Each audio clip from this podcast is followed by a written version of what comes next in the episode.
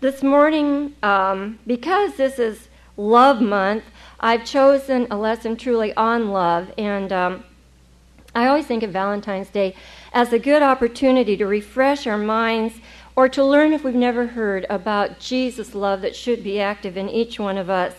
In 2 Peter, and please don't turn to this, and you can start the tape if you want to. In 2 Peter 1, verses 12 and 13, Peter said, I want to remind you of all the things you've been taught because you need your pure mind stirred up by way of reminding or remembrance. When we were in Israel this time, um, someone yelled at me. Now, I am fragile and sensitive, just as a lot of you in the room are. And when this person yelled at me, I was absolutely devastated, really deeply hurt. And I'm not a brooder, and I'm not a person to uh, go on for a long time carrying sad feelings. I want to get on with life and have fun, and I like to get things like that out of the way and pray about them. And I usually just take a scripture and apply it and move on to the next thing and I don't like my family to brood, and I've never liked people that went into those withdrawing, silent moods. I mean, I don't like what they do. And so, um, but I did. I began to brood, and I felt so crushed, and all these funny little feelings inside. And in my heart, I kept thinking, what scripture would cover this? Now, ordinarily, if I can pull a scripture out of the Word and apply it, it has that power. You know, the Word of God is quick and powerful, and it has a power that just hits inside, and you're released from those feelings that you really don't want after all. But I had a great fear, and the fear was if I gave in to uh, forgiveness immediately. Now, I want to tell you that the person that did this was, and this is awful to say, but it's true, they were 100% wrong. I did not deserve to be yelled at. Now, there are times in life like that. It's usually not that way, but that's one of those times. And so um, I knew they were wrong, and I wanted, um, I wanted them to understand that they weren't to speak to me like that ever again. So that there was a fear if I gave in too soon, they would. Have you ever experienced that? Yeah. We think, now, wait a minute, I've got to teach them a lesson here. We don't leave it up to the Lord, you know, we've got to do it. And um, the other thing was that they might hurt me that deeply again, and I felt, you know, all these things were going on in my mind.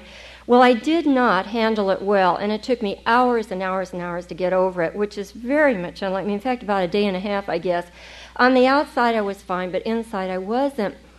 And when I got home, I was sitting in church that very first Thursday night, and Chuck was speaking on Second Peter um, or First Peter two twenty, and in the Amplified Bible, this is what it says. And uh, as he spoke on it, I thought, oh, that's what I was supposed to have done.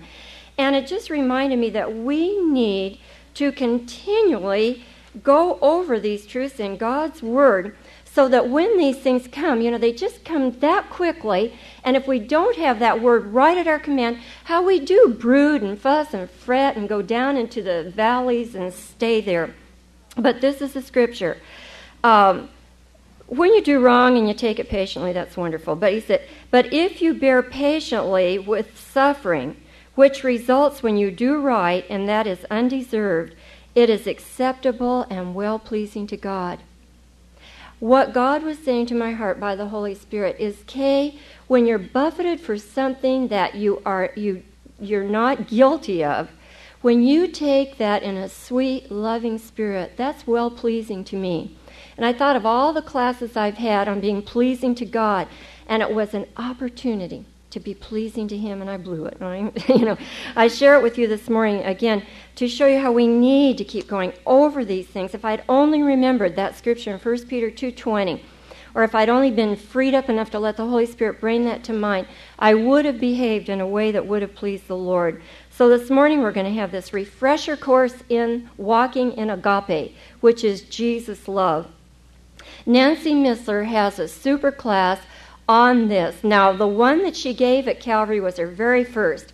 And she and I have talked about this probably three or four times since. And she said, okay, it's been so refined and so changed, and a lot more examples. And she has these classes in homes, and women are just being blessed by the scores. How many of you have attended her class in a home? Do you give witness to that? How about in the home? Raise your hand if you've attended. Yeah. Was it a real blessing? Right And you're being blessed. Yes. I, this is what I'm hearing from all the women who have taken it in the home. It was very heavy when we had it at Calvary, and she gave uh, much, much more material than we were able to assimilate at that time. So the Lord has just shown her how to cut it down, and I think you would really enjoy it. And um, would you be willing to let people know where it is? Um, she sent me a letter with the address, and I.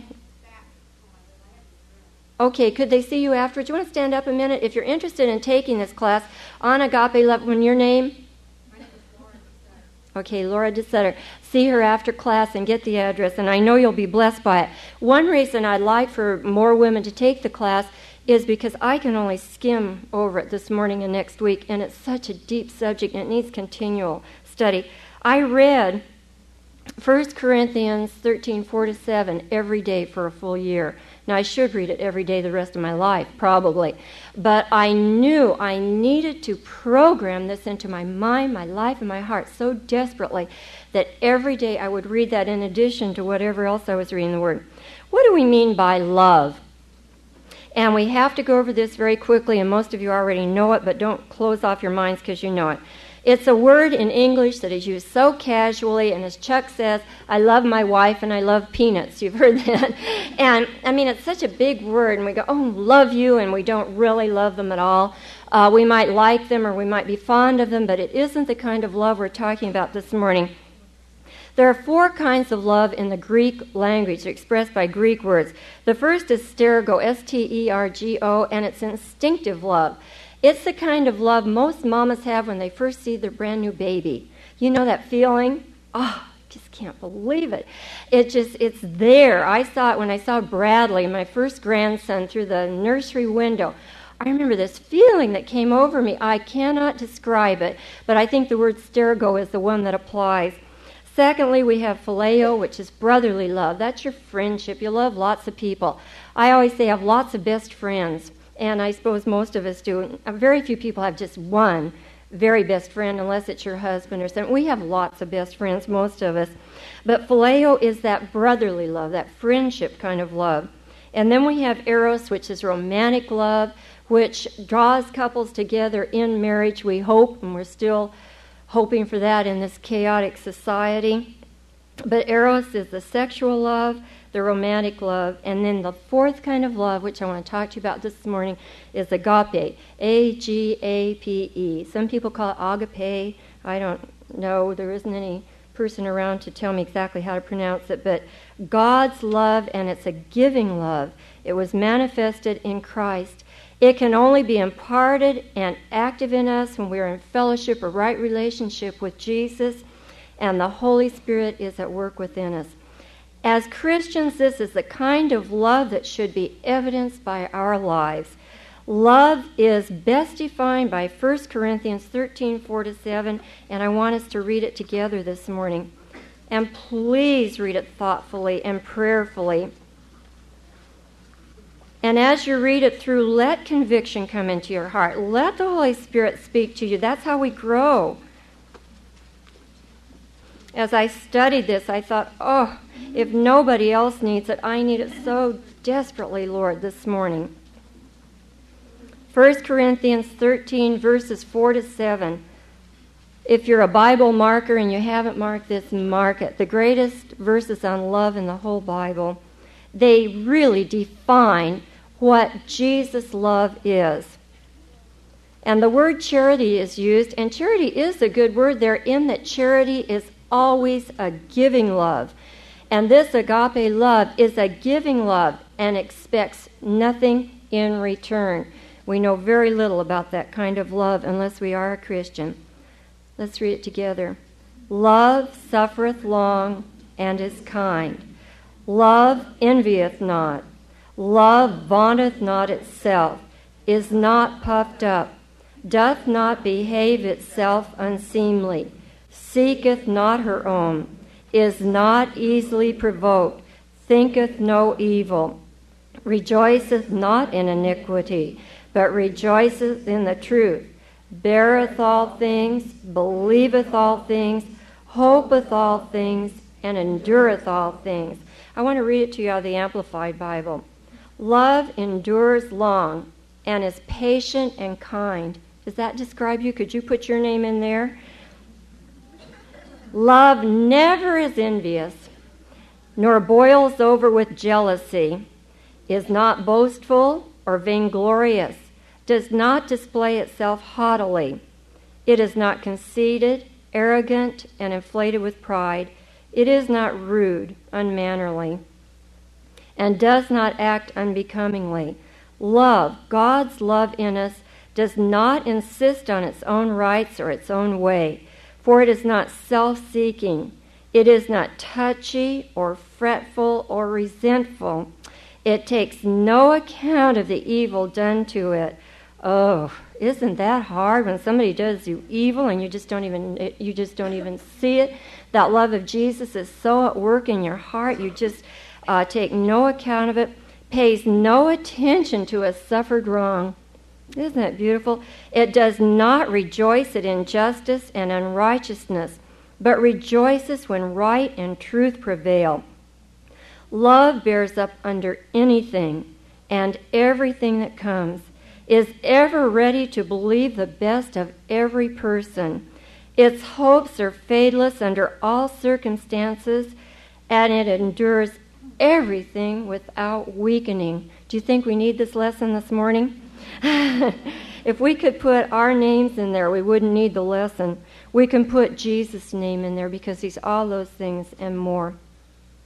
No matter what your circumstances today, if you will allow this kind of love to be worked out through your life, and if you'll forsake bitterness and uh, wrath and anger and malice and revenge, hatred, rudeness, haughtiness, enviousness, and jealousy in favor of walking in Christ's love, you will become the emotionally healthiest person God intended you to be or you could ever be. It's embracing all these other bitter attitudes that causes us to be so emotionally ill. I've shared this before. Some years ago, I went as an observer to a group therapy class in a psychiatric hospital. And there were about 12 people in the group. And every single one of these 12 people had an unforgiving, bitter spirit towards somebody who had wronged them. Every single one of them. Now, they probably had a right to that spirit. They probably had been wronged, every one of them. I have no doubt in my mind at all. But what did holding on to that attitude do? It had him in a psychiatric hospital. If they had given it over to Jesus and walked in his love and put away these things as Ephesians tells us to do, Ephesians 4:31 and 32, let go of all this stuff, all this garbage out of your life. And let the love of Jesus just flow through you. They could have been out in the sunlight enjoying the beauty of God's creation. I was thinking, I'm always amused by this picture in my mind. I read where um, Lord Snowdon and Princess Margaret were having terrible conflict in their marriage. And this um, society journalist was writing in the newspaper, and she said when they walked in the room, he had smiles all over his face and was happy, and she came in a mask of fury. And I could just see it. Now, he was having fun. And their marriage was a mess, and it's come out since that it was just awful. But he seemed to have some kind of ability to put it behind him and have a good time, where she came in just eaten and corroded by all this that's uh, happening. And if you've watched and noticed pictures of Princess Margaret through the years, she is not aging beautifully or gracefully. I feel there's just so much anger and, and all there. But if you let go of that and walk in Jesus' love, what a beautiful, happy life God has for you. And whatever your circumstances are this morning. Now, I'm not up here this morning to tell you if you're in a marriage and your husband's beating you and molesting the children, that you're to stay in that marriage. But I am up here to say you are to get hold of Christ's love for him and let that love of Jesus Christ flow through you towards that man because that kind of love has power in it. It has power to bring about changes in people. Sometimes you have to separate, and I understand that. Very few of us have to separate. Most of us, God is speaking to, and He's saying, You stay in that marriage, and you stay in that relationship, and you walk in love. And lots of us would like, not me, but a lot of you would like to have an escape out of your marriage. And that's not God's word to you this morning. He's telling you to walk in love. Okay, I encourage you today to read these verses over and over and over and allow this love to be in you and abound. Not just be in you in a trickle, but just to abound, just to flow forth from your life. God's word, as you read this over and say, Lord, I'm not long suffering, but I want your love in me that I will be long suffering. Now, I don't get long suffering today, uh, long suffering love today, and it lasts me the rest of my life. When the trial comes in, I have to appropriate that love for that situation. But if I am walking in the Spirit and allowing the Holy Spirit to flow through me, and if I am living to please the heart of God in those moments, this agape love will, this agape will flow through you, and you will express and show forth that healing love that God wants us to have in our life. Okay, as Christians, this love must be the motive for everything we do. If you're taking notes, write motivation uh, uh in capital letters because so much of what we do as Christians comes from the wrong motivation. I talked to a lady recently who attends Calvary all the time. She's always here. Her marriage is a disaster. Her husband is very jealous of her relationship with the Lord. He does not understand it at all. He's very uh, angry with her for embracing salvation. And I detected in this woman's heart a thing of revenge. This man had treated her very badly for a long period of time, and she'd been under this bondage of his bad treatment. She found Jesus Christ as her Lord and Savior, and she had a wedge over his head. Do you know any women like that? Or if you, you know, where she was able to say, I don't need you anymore. Who needs you? I go to church all the time. I get all I need there, all the fulfillment, all the everything. And she left him at home angrier and angrier, hurting, hating Chuck, hating the church, hating Christians, and hating Christianity. Now, would love do that? Would love clutch on something as revenge to a husband and cease loving the husband or showing him love? That isn't what love does. Love warms the heart of the person who's loved, and love draws people. Make sure that your motivation is right in whatever you do. The Bible tells us our hearts are deceitful and wicked, and our motives are not always pure. Sometimes we perform great deeds just so people will notice and tell us how wonderful we are. And one of the tests of why we did the great deed is if anybody notices it. I have seen people do marvelous things, and when nobody notices it, they go off in a huff that you wouldn't believe. Do you know why Chuck doesn't like flowers on the platform in front of the pulpit? Because in our denomination, every Sunday, somebody in our church donated flowers, different people. And if Chuck ever forgot to thank the person from the pulpit, woe be unto Chuck. He would get in trouble every time. Now, what was the motive in giving the flowers? Now, a lot of you have probably given flowers to churches and you didn't want any um, reward. You just did it out of love for Jesus. But he walked in that for about 14 or 15 years, and he said, I don't care if I never have another basket of flowers in the church. And um, it, it came from, he realized that people did that to be seen of men. And then you know what? They became competitive in their giving of flowers. You know, well, she gave a $10 basket, I'll give a $15 basket. Well, mine's going to be a $25 basket. and, you know, pretty soon the platform's flowers and no room for Chuck. No, that's an exaggeration. I walk in the fear of God, I can't tell you that, but I have to be very honest. But nevertheless, uh, a competition did come in. And if he admired one person's flowers more than he did the others, he was in trouble. So, no flowers. And that's one of the reasons because the motivation of the heart wasn't right. They did it to be seen of men. In 1 Corinthians 13, uh, the first uh, three verses, Paul deals with the motivation. In chapter 12 of 1 Corinthians, he teaches about spiritual gifts. And some of the spiritual gifts are word of wisdom and word of knowledge, faith, gifts of healing, working of miracles, prophecy, discerning of spirits, and various kinds of unknown tongues. Now, most of us are pretty starry eyed about people who have any of these gifts or use any of these gifts. And I grew up in a church where uh, several of these gifts were very, very much in use. And as a little girl, I go, wow, you know, they can do this and and they can um, they have the word of knowledge and they can tell what that person's thinking or what that blah blah blah blah blah and it was just i would just be breathless and think oh they must be spiritual giants and i wish i were deep enough in the lord that i could have those gifts flowing through my life and i just and most of you are that way i know if we see somebody with gifts of healing we just assume that they must be the most deeply spiritual people in the world or they wouldn't have those gifts now, let me tell you, that is not true. I know people who have those gifts who are motivated by greed. I do. And I've seen them rise and I've seen them fall. I have, and I hate to share um, some of these things with you, but I want you to be aware. I have seen people that had healing lines that were not motivated by love at all. They were motivated by fame, they were motivated by the power and the uh, notoriety it gave them, or, or the fame or the uh, prestige it gave them.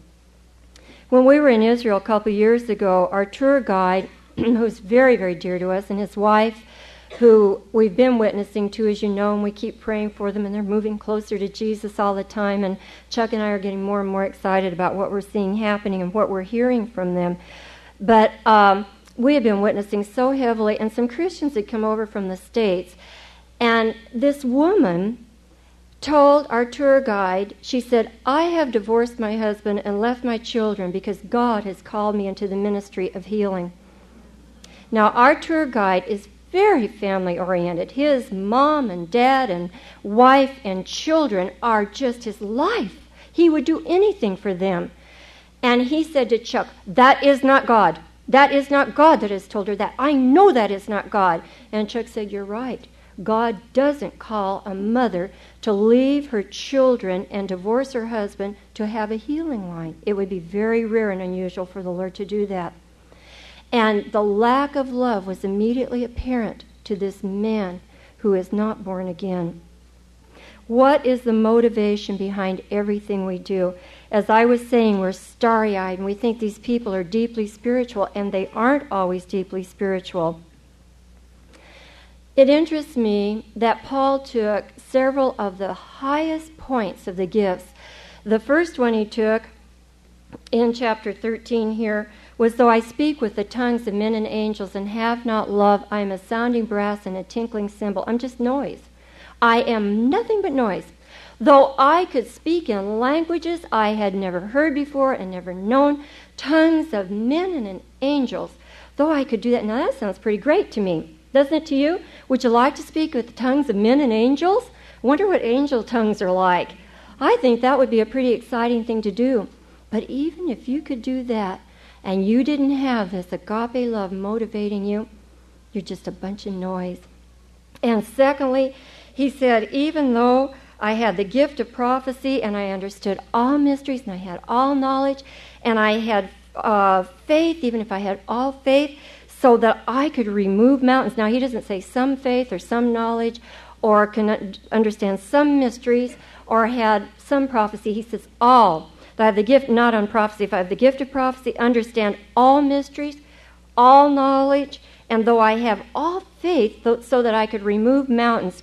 Now, I am a mountain mover in prayer, and I'm not bragging or boasting. It's God's work in my heart, and I have that kind of faith that I know I can move mountains in prayer. And you should know it too. And you know why? Because the Word of God says you can do it if you believe in your heart and doubt not. And I know I'm a mountain mover in prayer.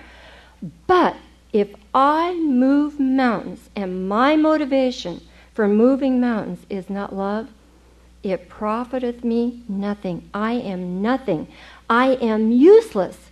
That's what it says. I'm nothing I am absolutely useless. Now, I would think that one of the most valuable people in the body would be the person who can move mountains in prayer.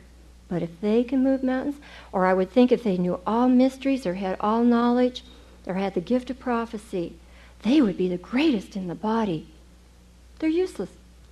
That's what that word I am nothing, that's what that means. They're absolutely worth nothing in the body because they aren't motivated by love. I didn't say this. The Holy Spirit inspired Paul to write this. and though I bestow all my goods to feed the poor, ooh, if I gave everything I possessed, we see this in the world all the time.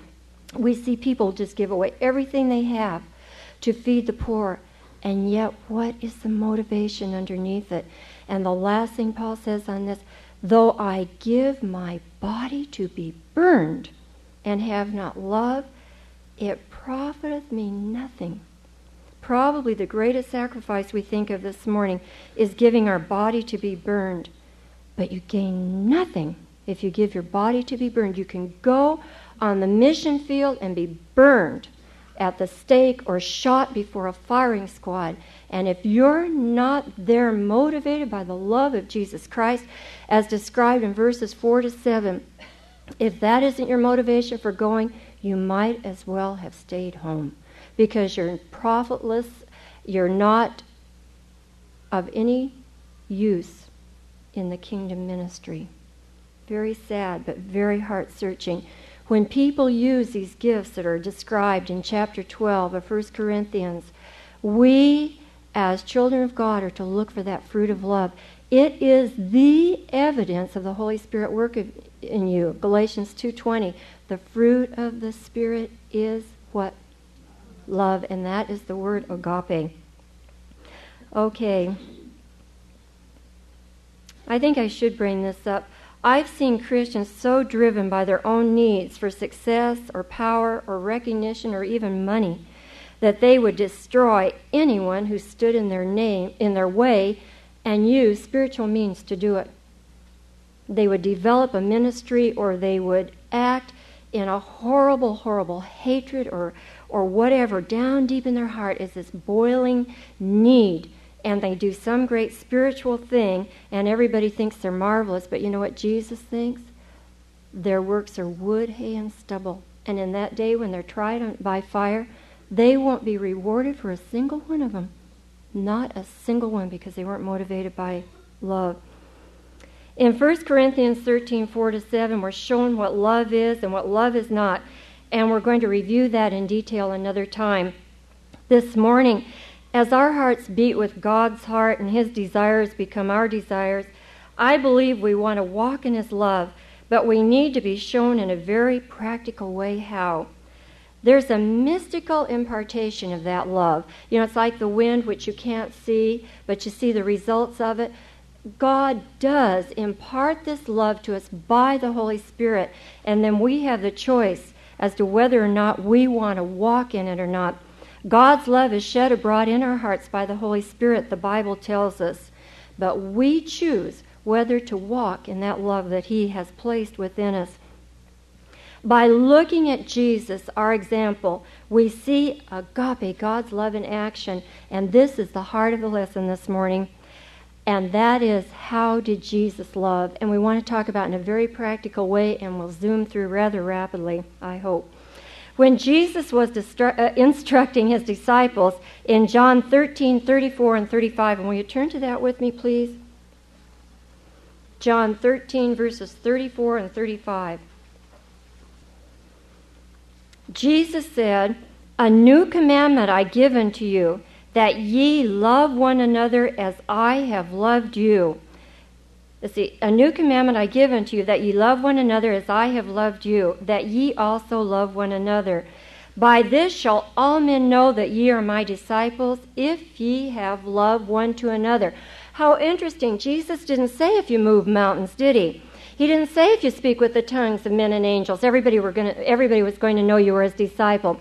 He didn't say if you knew, understood all mysteries and had the gift of prophecy and, under, and had all knowledge they know you're his disciple. How are people to know that you're a disciple of Jesus Christ? By loving one another. Believe me, it would be much easier to speak in the tongues of men and angels. Believe me, it's much easier to move mountains through prayer. Much easier. Um, I was meeting in San Diego with some of the pastors' wives a couple of weeks ago, and I had said on a tape a long time ago. I don't remember when I said this, but I said being a pastor's wife would just be great if you didn't have to deal with people. And I don't like that statement. I'm sorry I said it. But nevertheless, I think that's true of all of us. It'd be easy to walk in love if there was only us, wouldn't it? You know, it's, it's dealing with other people and interpersonal relationships that are so difficult. But Jesus said in these verses, a new commandment. Now, he said in another place, I command you. And Jesus didn't say that often, did he? But he said, I command you that you love one another. That's how strongly he wants us, he insists that we walk this way. And as I have loved you, you're supposed to love another. Okay, how did Jesus love them? First of all, he prayed for them. John 17 9. You don't need to turn to these. I'll turn to them quickly and read them to you. Um, uh, Jesus said, I pray for them, speaking of his disciples. I pray not for the world, but for them which thou hast given, for, given me, for they are thine. And then he says he prayed for everyone who would come to him. Jesus has prayed for you. And that's a super blessing to my heart this morning. But Jesus showed love by praying for his disciples. Do you know, I know mothers who don't even love their children or their husbands enough to pray for them every day. I do. You know why? Because l- praying for people is difficult work. It takes time, it takes energy, it takes concern, it takes compassion, it takes caring. That's why prayer meetings are so small. A church can have uh, 15,000 people and 25 people at a prayer meeting. I'm not talking about Thursday night's Bible study, which is packed, but I'm talking at an intercessory prayer meeting where you go not to be prayed for, but to pray for other people. It's interesting how few people have the intercessor's heart. It's because you've got to have the love of Jesus stirring in your heart with such a burning fire that's unquenchable. The women who go to intercessory prayer meetings, I believe, are going to be some of the most rewarded in the kingdom of heaven. I really do. Because they're willing to give of their time and their energy, and the love of Jesus Christ burns so brightly in their hearts that they're willing to go and deny themselves and pray for people, some people they'll never meet here on earth. There are people that they pray into the kingdom. There are things that happen in this church on Sunday morning and all through the week that are wrought in that prayer room on Monday morning through that intercessor's prayer group. Those people are the ones, and if you have a prayer group in your home and you're concerned with the ministry here at Calvary or with other people's lives, uh, you are responsible before God for bringing people into the kingdom. And when I see people moved on Sunday morning towards Jesus Christ, or I hear about Saturday night or Monday night when these uh, people who have never heard of Him are here and they take that walk down the aisle into the back room and receive the Bible and confess Christ as Savior, I praise God for every intercessor who's borne that in prayer. I don't believe a soul is born into the kingdom without somebody interceding. Now, I may be wrong, but that's my own feeling about it. Chuck was telling me that a few weeks ago on a Saturday night, uh, motorcycle guy was in service, kind of a Hell's Angel type, no shirt, just a vest, and uh, tattoos, you know, up and down. And uh, he started up towards the platform while Jim, I mean, uh, Randy um, was speaking. And the ushers grabbed him and they took him outside and they presented the gospel of Jesus Christ to him. And he broke down like a baby and wept and accepted Jesus and said, I want to be baptized. And they took him over the drinking fountain and poured water over him. and, and what a blessing! What a blessing! But the battle was fought in the, fought in the secret place of prayer. God, bring men and women to you. Break down those barriers and those walls and let them feel your love and your strength. Prayer takes time, and believe me, intercessors are only born out of agape. Love is the motivating force. Jesus exemplified that. He said, I pray for them. He prayed for his disciples. He also taught them how to pray. How many of you mommies in this room, and you that'll hear this by tape, are taking time to teach your babies how to pray. We taught them before they could hardly talk. Not that we're all wisdom, and uh, Chuck told you we know less about raising children now than we did before we had any, and that's true. He took time with them. Jesus took time with his disciples. He called them up into the mountains apart with him. He called them out into the sea with him. He put him in the boat on the Sea of Galilee and said, Let's row away from shore. The multitudes are pressing on us. We need time alone together. Do you exemplify the love of Jesus Christ in your home and in your friendships by taking time with people? I was reading an article the other day about answers that we give that are really to shut people up. We don't want to take time with their problems or what they're doing. So we give some pat answers. Oh, look unto Jesus. Keep your eyes on Jesus. If they had been able to keep their eyes on Jesus, they wouldn't need us. And they're trying to express that. Help me. Take time with me. Show me you care. Show me you love. And we'll go. Pat them on the back. Be fed, be warm, go your way. And we forget all about their needs. Oh, take time with people around you it isn't always easy. In fact, when my children were growing up, I had a theory that the phone always rang at the most inopportune times. We had two phone lines in our house, and Chuck didn't have an office. We had hippie kids coming in and out, and we had our four little ones, and Chuck was gone most of the time. Invariably, if I would beat up a cake while I was in the part that you had to keep beating, either the doorbell would ring or the phone would ring. Have you had that experience? And it usually was somebody. One day I remember this boy came by and he said, Kay, where's Chuck? And I said, He's out on calls. He said, Well, I just murdered a man. you know. Another time I was in, I think uh, Sherry one time had a convulsion while I was beating a cake. I think the Lord didn't want me to give my family sugar, but I just didn't know it then. but we have to put those things aside. So, what if the cake doesn't get baked for dinner? People are more important than cakes or cookies or anything else, right? Take time with people. Let Jesus' love flow through you to do these things. He listened to them. I read an article recently that little three year old children build their, uh, uh their the self esteem of a three year old is formed partially by how much the people around them listen to them. Now, I've been around little children that say the same thing over and over and over and louder and louder and louder. And you know why?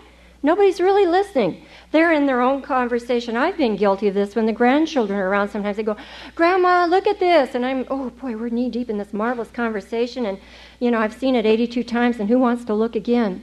But that little heart is saying, Grandma, let me know I'm important. I just want you, Grandma, to just turn your head over this way a little bit and acknowledge that I'm special to you. You know, we all need that. We all need to know we're special. We need to let one another know that we're special to each other. Listen to people. Acknowledge that you hear them. One day I was talking on the phone to somebody and I was trying my best to get my point across. And the person on the other end said, I hear you. And I knew they really did. I knew they really did. I hear you. They heard uh, with their eyes and their ears. I read, Norm Wright said, to listen with your eyes, observe the person. See what they're doing. Watch their eyes. Look for the places of pain on their face. Uh, uh, listen with your ears. The emotion behind the words. Do they say certain words with more uh, uh, emotion? And, and are they saying, I was, or, or are they being very monotone? That's very important when you're listening to people. Sometimes the monotones are struggling the most and they're afraid to express their emotions. They're all locked up inside. And then listen with your body. Lean forward. Show you. Uh, show them that you're intent on what they're saying and that they're the most important person in uh, the room at that moment. I go into the office before the end of service on Sunday mornings immediately. If you've seen me go out, I've never shared this publicly before, but I'm going to tell you why. Usually, when I stay out in the sanctuary, and it happened last Sunday night, someone comes to me with a very, very heavy problem. Very heavy. And while I'm talking to that person, other people are going by and they tap me on the shoulder. They go hi behind this person's head.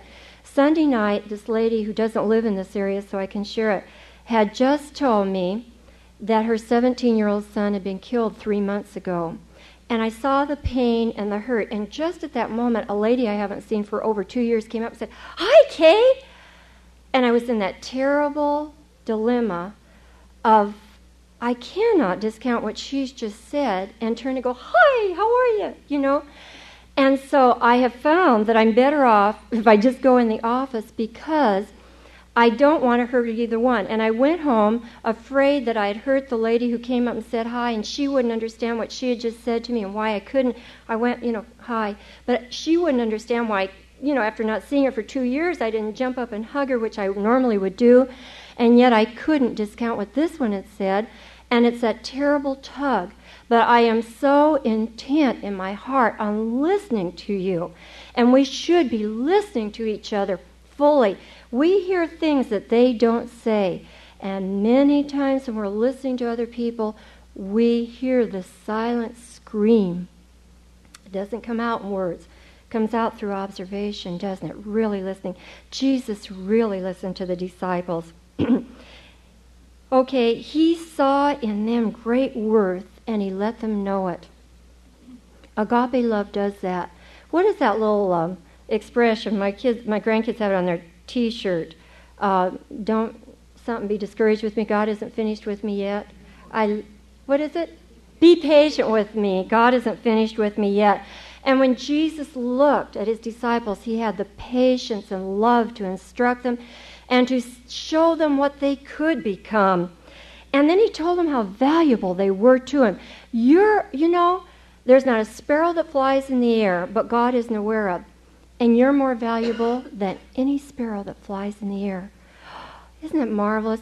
Chuck's mom, Chuck's dad, wrote a note to Chuck's mom one time, and I still have it tucked away at home. And they were at a ballet. It's before, way before they really came to a knowledge of Jesus Christ. But Dad wrote the note Of all the women in the room, you are the most beautiful. Oh, you know, it's a way of making people feel special. And I think that we should make everyone feel special. You're all worth much more to God than a sparrow that falls to the ground. And yet He's aware of every little sparrow. Now, sparrows fly in, in great big, um, you don't call it flocks. What do you call it? Flocks of birds? Why is it, it doesn't sound right. Well, okay. Um, and, and they, you know, you see a whole bunch of them, and sparrows are not the prettiest bird. In fact, I always look for some bird that isn't a sparrow in a group of sparrows. But um, because I, you know, they're, they're special. But there's not one of those sparrows, which I kind of think are very ordinary, that God does not know about. And you're more worth to Him than any sparrow. Okay, Jesus comforted them. John 14, 1 to 4. I'm not going to read that to you this morning, but I want you to read it later. He said, Oh, don't let your hearts be troubled. Don't let them be afraid. You believe in God, believe in me. I'm going to go and prepare a place for you. I'm going to leave you for a little while, but I'm going to come back and I'm going to receive you into myself. That where I am, there you're going to be also. Oh, don't be disheartened and discouraged. Jesus encouraged them. Okay, he comforted them. And he said, Peace I leave with you in John 14, 27. Not as the world gives. I give you a very special peace that you're going to be calm though all these things come upon you. Then he encouraged them. Matthew 14, 27. Be of good cheer. I love that. We had a lady that spoke to us, Betty Williams' cousin, Viveling Jeffrey, spoke to us one time on be of good cheer. Does Jesus speak that to your heart? And do you say that to other people? You don't have to say it in King James, but you can say, hey, you know, um, I love you and you're special and and I want you to know the joy that Jesus has for you and just encourage their hearts to be a good cheer. In Matthew 14, 28 to 31, I love this portion of Scripture so much. You know, Peter uh, would have been kind of a pain in the neck to most of us. He was always wanting to, he was so sanguine, which I, I um, relate to to some degree. Um, but Jesus came walking on the water one night, or, you know, I think that was in the early morning watch, and what did Peter do? He goes, Oh, you know, I want to walk on the water. Oh, Jesus, bid me come. Now, I think if I had been Jesus, I would have got, gone, For heaven's sakes, Peter, will you sit down and quit rocking the boat? You are always so impetuous. This would have been my time to deliver a sermon to him because he really was making a fool of himself in front of the rest of the disciples, standing up and wanting to walk on water. After all, what is the spiritual significance of walking on water, anyhow, and who needs to do it? And just because Jesus did it, he didn't have to do it. And he was always so impetuous and dove into the situation, you know, just, ah. And I can just see him stand up, and the rest of the apostles, John is sitting back in love, and, and Thomas doubting, and, you know, all of them just kind of, you know. And um, here's Peter, oh, let me walk on the water. And he said, oh, Jesus, bid me come. And our precious Jesus said to him, and I'm sure he reached out his hand to him. I don't know, the word doesn't say that, but Jesus said, Come. Jesus encouraged him to walk on the water. Do you know Jesus is encouraging you today to get out of the boat and walk on the water? He is. And he's saying to you, come on, come on, you can do it. Don't be afraid. He encouraged them. Walk on the water, get out of the boat. And when did Peter start to sink? When he became self conscious instead of Christ conscious. He started to go under. But the minute he got his eyes back on Jesus, he could walk on the water. Oh, Jesus is encouraging us today. And I was thinking too of Peter being so unstable in so many ways. And one day Jesus said to him, You know, Peter, your real name is Cephas. And Cephas is a rock. And what's a rock? It's stable and it's steadfast. And if you read this guy Peter in the Gospels and then you read 1st and 2nd Peter, in the New Testament, you are amazed at what God did in his life, the power in his life, everything. Oh, I challenge you today. Jesus is encouraging you to walk on the water. Okay. Oh, I want to bring this up too. How do you view your husband and your children today? Do you view them as um, your husband's a grump that never communicates with you and he's kind of a bore and you never do anything that's really special or fun or exciting? Or do you see a potential in him like Jesus saw in Peter? I read yesterday uh, about Joyce Landorf uh, telling about her husband. I can't remember the story that well, I'll just have to tell it my own way.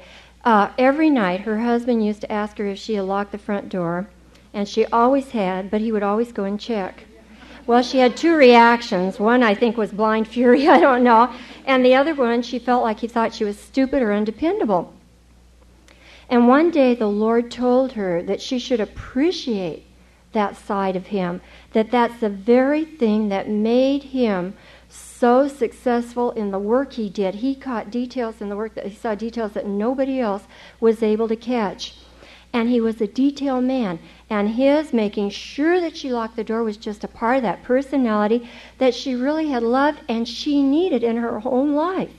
And she accepted him. Now, if she continued to view him as some big um, guy that thought she was stupid and all this and always checked up on her, she would have gone into hatred instead of knowing or into resentment rather than seeing and accepting him. God's love always accepts people and sees the best in them and looks for the best in them. If you see your children as loud and interrupters and bullying and all these other things, you will reflect that back to your children. You reflect to your children exactly what you think of them. You might think, oh, I love you, you cute little thing, but there's something in your attitude that they will see and know that that isn't what you really feel. Encourage them and look for the best in them. Be patient with them. And of course, Jesus had compassion on his disciples over and over and over again. We see Jesus moved with compassion. That's caring love, empathy, and sympathy combined with agape. Next of all, he assured them of his love for them.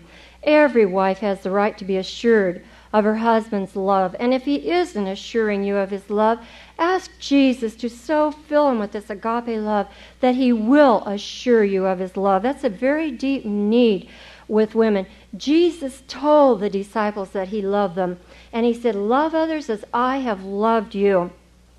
We need to affirm our love for others, not just gushy sentimentality, but deep love that accepts and keeps on loving. The Bible in John 13:1 says Jesus loved the disciples to the end. That means the end of his life here on earth. He keeps on loving them eternally. But he loved them to the end, no matter uh, that they forsook him. Peter denied him. They squabbled, they argued, and they doubted him. But he went right on loving them. And only the love of Jesus Christ at work in your heart can cause you to love that way. And this really amused me. He cooked for them. John 21 12. Jesus cooked for the disciples. I bet it was a gourmet meal, don't you? Okay. Jesus said unto them, Come and dine. Uh, before that, it says uh, the disciples were so discouraged after Jesus died and they'd gone fishing.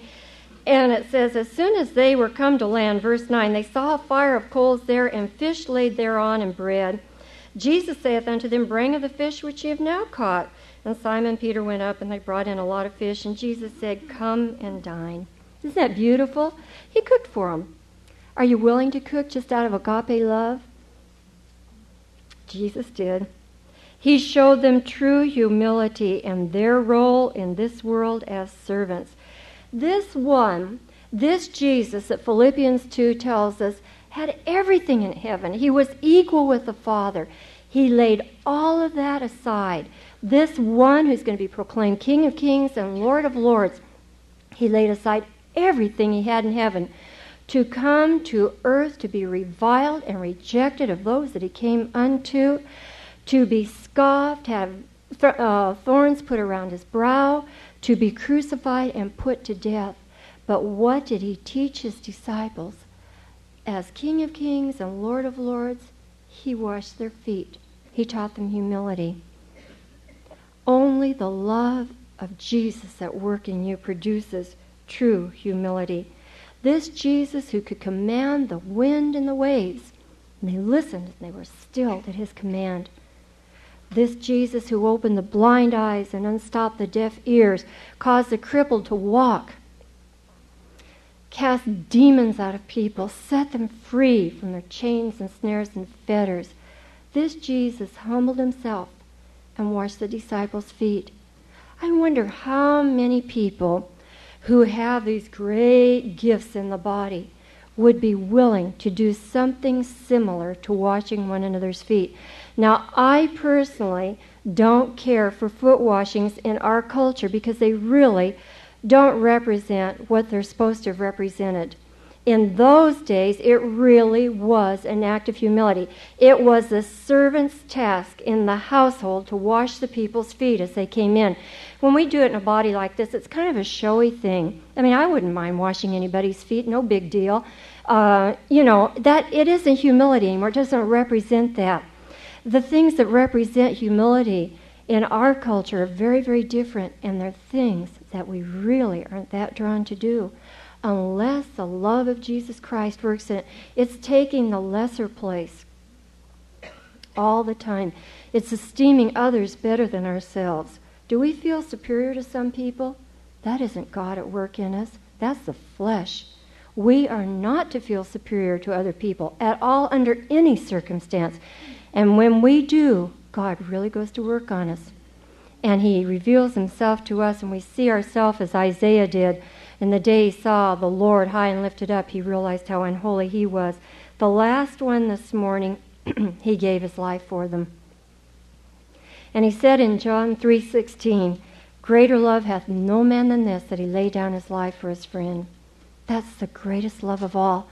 And that's the greatest manifestation of love. It's the greatest proof that agape love is working in your life when you're willing to lay down your life for another. I know a lot of wives who aren't willing to lay down their lives for their husbands. I know a lot of wives that aren't willing to lay down their lives for their children. I know a lot of daughters that wouldn't lay down their lives for their mother. And yet they profess great love for these people. Well, they may have great phileo, and they may have great stergo, or in a marriage they may have great eros, but they don't have agape. Agape love makes you want to lay down your life for another. Chuck tells the story, and I've shared it in class before, but it, it presents the point so clearly. I want to share it with you quickly this morning. There was a little girl about six years old with a very serious blood disease. And the doctors realized that the only way her life could be saved was with a transfusion of the same kind of blood she had. And the only person that had the same kind of blood was her brother, who was just a couple of years older. They went to the little boy and they asked him if he'd be willing to give blood for his sister. And he, he thought for a while and he bit his lower lip and he said, yes, he would. And the day came and he gave the blood and he watched life pour back into his little sister's cheeks and the color kind of returned to his face. And he lay on the table and tears began to course down his cheeks, unbidden tears. And the doctor looked at him and he said, What's the matter? Your sister's going to live. The little boy went, Yes. And he said, But when do I die? When he made the decision to give the blood for his little sister, he made the choice to die for his little sister. How many of us this morning have the love of Jesus Christ flowing in our heart in such measure that we'd be willing to lay down our life for another? Shall we pray? Father, when we realize that this is a sign that the world's going to know that we're your disciples, this love that we have one for another. Lord, we realize how empty we are and how very, very much we need you to just pour in your love by the Holy Spirit. Lord, I just pray that you'll take us as a corporate body today and give us a divine transfusion of your love. Oh, Father, I just pray that in our desire to please you, we will see that it has to start with this love as the motivation and the proof of everything we do and of our relationship to you. I ask this morning that you will deal very severely with our hearts. Lord, I give you permission, and I am agreeing with every woman in this in this class this morning. If you're willing to give him permission to work in your heart that this agape love might just be at work in your heart, would you just raise your hand this morning and we're going to agree together for you? Father, you see every hand lifted this morning, and we are lifting this hand as a sign of surrender unto you to give you permission to work in our lives to do what is necessary. Lord, crush the rose petals that the fragrance of your beauty might come forth through our lives that we might love as Jesus loved, that we might express to this sin cursed world the beauty and the wonder of that love which caused Jesus to give his life for us. Lord, may this work continue in our hearts. May it not just be something that we hear this morning and let slip. But I pray you will keep us in 1 Corinthians 13 and 4 to 7, daily, hour after hour when our husbands come in tonight, when the children come in. May the love of Jesus Christ, um, infused in us by the Holy Spirit, be shed abroad so much in our homes that there will be a sunniness and a light in there that they've never seen before, a brightness that is so bright it just overwhelms them. Instead of being critical or carping or nagging or any of those things, oh, may the warmth of your spirit just flow through us and draw that husband, draw that roommate, draw that mom or dad or that little child into us. Lord, may our children just say, Mom, what happened today? I can tell you've been with Jesus.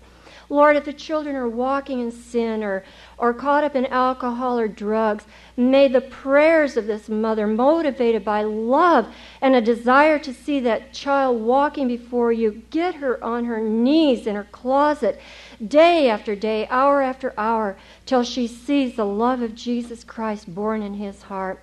Lord, we just hold on to you this morning and we cling to you that you will do that work in each of our lives. We pray also this morning for this special request concerning Sandy Meyer, Lord, who's found she has cancer and has four little children. I ask that the healing power of Jesus Christ be extended towards that girl. Oh, Father, in this room today, we reach out with agape love in our hearts, asking that you, who know every sparrow that falls to the ground, You know Sandy Meyer, her ways are not hidden from you. Touch that body with the healing power of Jesus Christ, we pray. Thank you, Father. In Jesus' name we ask these things. Amen.